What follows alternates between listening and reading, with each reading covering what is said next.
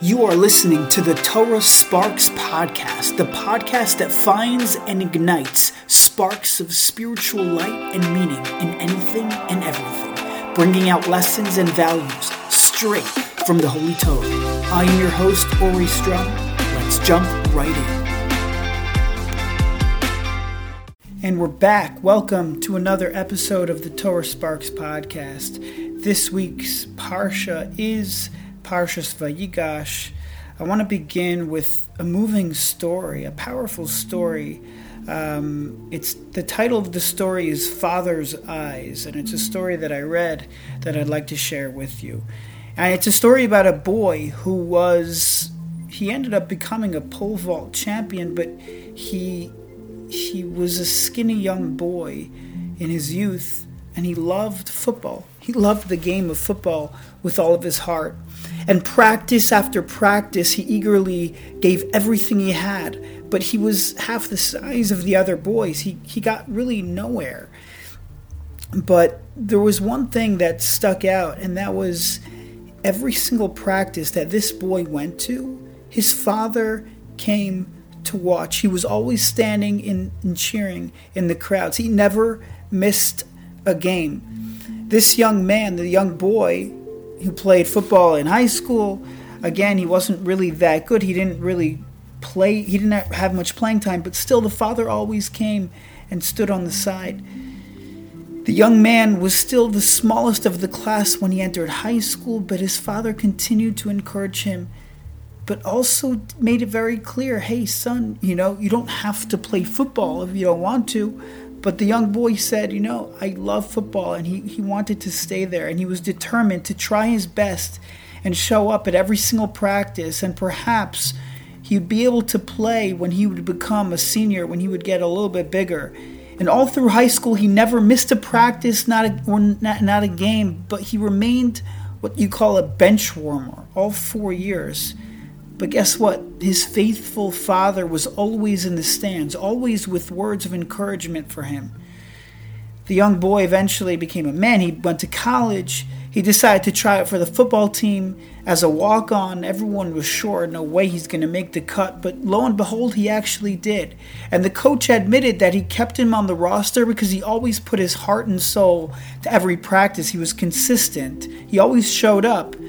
And at the same time, he provided to the other members of the team a spirit, this idea that you got to hustle really badly. And this man, he represented that. So it was worth having him on the team.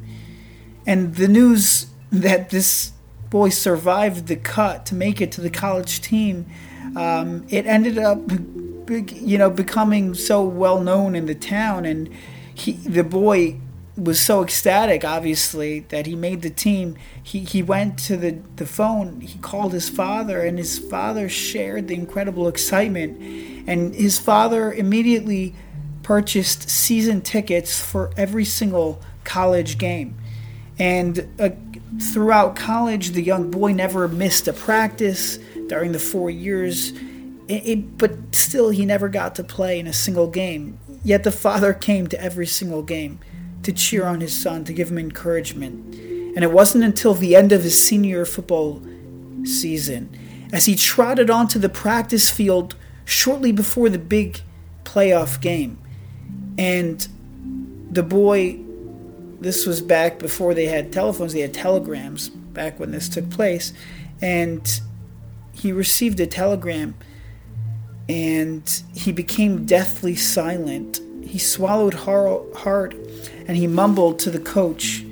He said, "My father died this morning. Is it okay if I miss practice today?" And the coach put his arm gently around his shoulder, and he said, "Take the rest of the week off, son, and don't even plan to come back to the game on Saturday. You need a break." Lo and behold, Saturday arrived, and the game was not going well. In the third quarter, when the team was 10 points behind, a silent young man, this boy, quietly slipped into the empty locker room and put on his football gear. As he ran onto the sidelines, the coach and his players were astounded to see their faithful teammate back so soon, even after their loss of his father. "Coach, please let me play. I've just got to play today." said the young man. The coach pretended not to hear him. There was no way he wanted his worst player in such a close playoff game. But the young man persisted, and finally, feeling sorry for the kid, the coach gave in. "All right," he said, 22, you go in." Before long, the coach, the players, everybody who was there in the stands could not believe their eyes. This little nobody, who never played a single game, he was putting the opposing team to shame. He ran, he passed, he blocked, he tackled like a superstar. His team began to triumph, and soon the score was tied. In the closing seconds of the game, the kid intercepted a pass and ran all the way for the winning touchdown. The fans broke loose. His teammates hoisted him onto their shoulders. It was such loud cheering you've never even heard. And finally, after the stands had emptied and the team had showered and left the locker room, the coach noticed this young man was sitting quietly in the corner all alone. The coach came to him and said, "Kid, I can't believe it. You were fantastic. Tell me, what got into you? How did you do it?" And the young man looked at the coach with tears in his eyes, and he said, "Well, you knew my dad died, but did you know that my dad was blind?" The young man swallowed hard and forced a smile. "Dad came to all of my games. He cheered for me. He gave me encouragement, but today was the first time he could see me play. And I wanted to show him I could do it."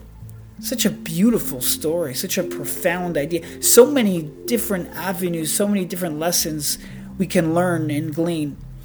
But I wanted to focus on this last point, that the son, his father was no longer in this world, but he decided, that gave him the encouragement. He realized that his father was watching him now for the first time in heaven now, and he was going to prove to him and to the world that he could do it. We refer to Hashem as Hinei Lo Yanum V'lo Yishan. Hashem doesn't doze, he doesn't sleep. Hashem, our Father in heaven, is constantly watching us, constantly looking at us. What's going to be our choices that we make, our decisions that we make? Hashem, our Father in heaven, is rooting for us. He's cheering for us. He's encouraging us. And it's our job on this world to show him, "Hey Hashem, you gave me these talents, these strengths, these abilities, and yes, these weaknesses. They are all handpicked from you. And I'm going to use this. I'm going to show you that I could do this." The first three words of the Parsha, it says, Vayigash Elav Yehuda. And Yehuda, he approached him. He approached his brother Yosef. The Baal HaTurim points out an astounding thing. He says, if you notice, the Sofi Tevos, the end letters of those three words, Vayigash Elav Yehuda, is Shin Vav He, which spells Shaveh, which means equal. And Yehuda was telling Yosef, Shekemoi she'ata melech, Yosef, you think you're a king? You think you're so big? Gam ani melech. I am also a king. And we know Yehuda represented the kingship, the dynasty of the Jewish people. But it's such a profound lesson for us in our service and in our mission on this world.